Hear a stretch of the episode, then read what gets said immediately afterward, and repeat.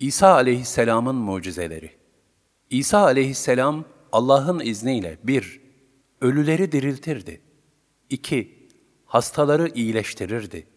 üç Yenilen şeyleri ve evlerde biriktirilenleri bilirdi. dört Çamurdan kuş yapıp uçururdu. beş Kendisine gökten maide yani sofra inmişti. altı Uyku halindeyken bile etrafında söylenen ve yapılanları duyar ve bilirdi. yedi Uzak ve gizli olarak söylenilenleri duyardı. Melekler Hazreti Meryem'e İsa aleyhisselamı müjdelediklerinde şöyle demişlerdi.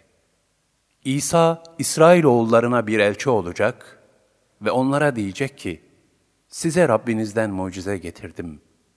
Size çamurdan kuş sureti yapar ona üflerim ve Allah'ın izniyle o kuş oluverir. Yine Allah'ın izniyle körü ve alacalıyı iyileştirir, ölüleri diriltirim. Ayrıca evlerinizde ne yiyip ne biriktirdiğinizi size haber veririm.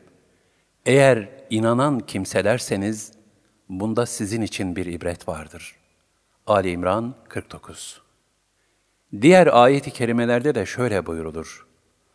Allah'ın peygamberleri toplayıp da size ne cevap verildi dediği gün, bizim hiçbir bilgimiz yok, şüphesiz gizlilikleri hakkıyla bilen ancak sensin diyeceklerdir.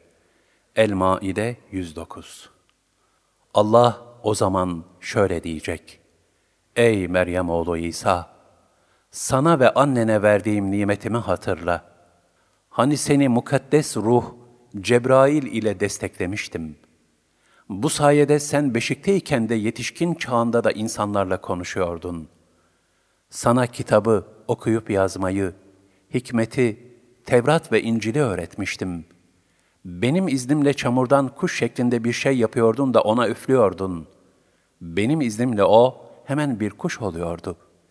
Yine benim iznimle anadan doğma körü ve alacalıyı iyileştiriyordun. Ölüleri benim iznimle hayata çıkarıyordun.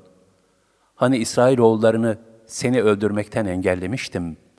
Kendilerine apaçık deliller, mucizeler getirdiğin zaman içlerinden inkar edenler, bu apaçık bir sihirden başka bir şey değildir demişlerdi. El-Maide yüz on.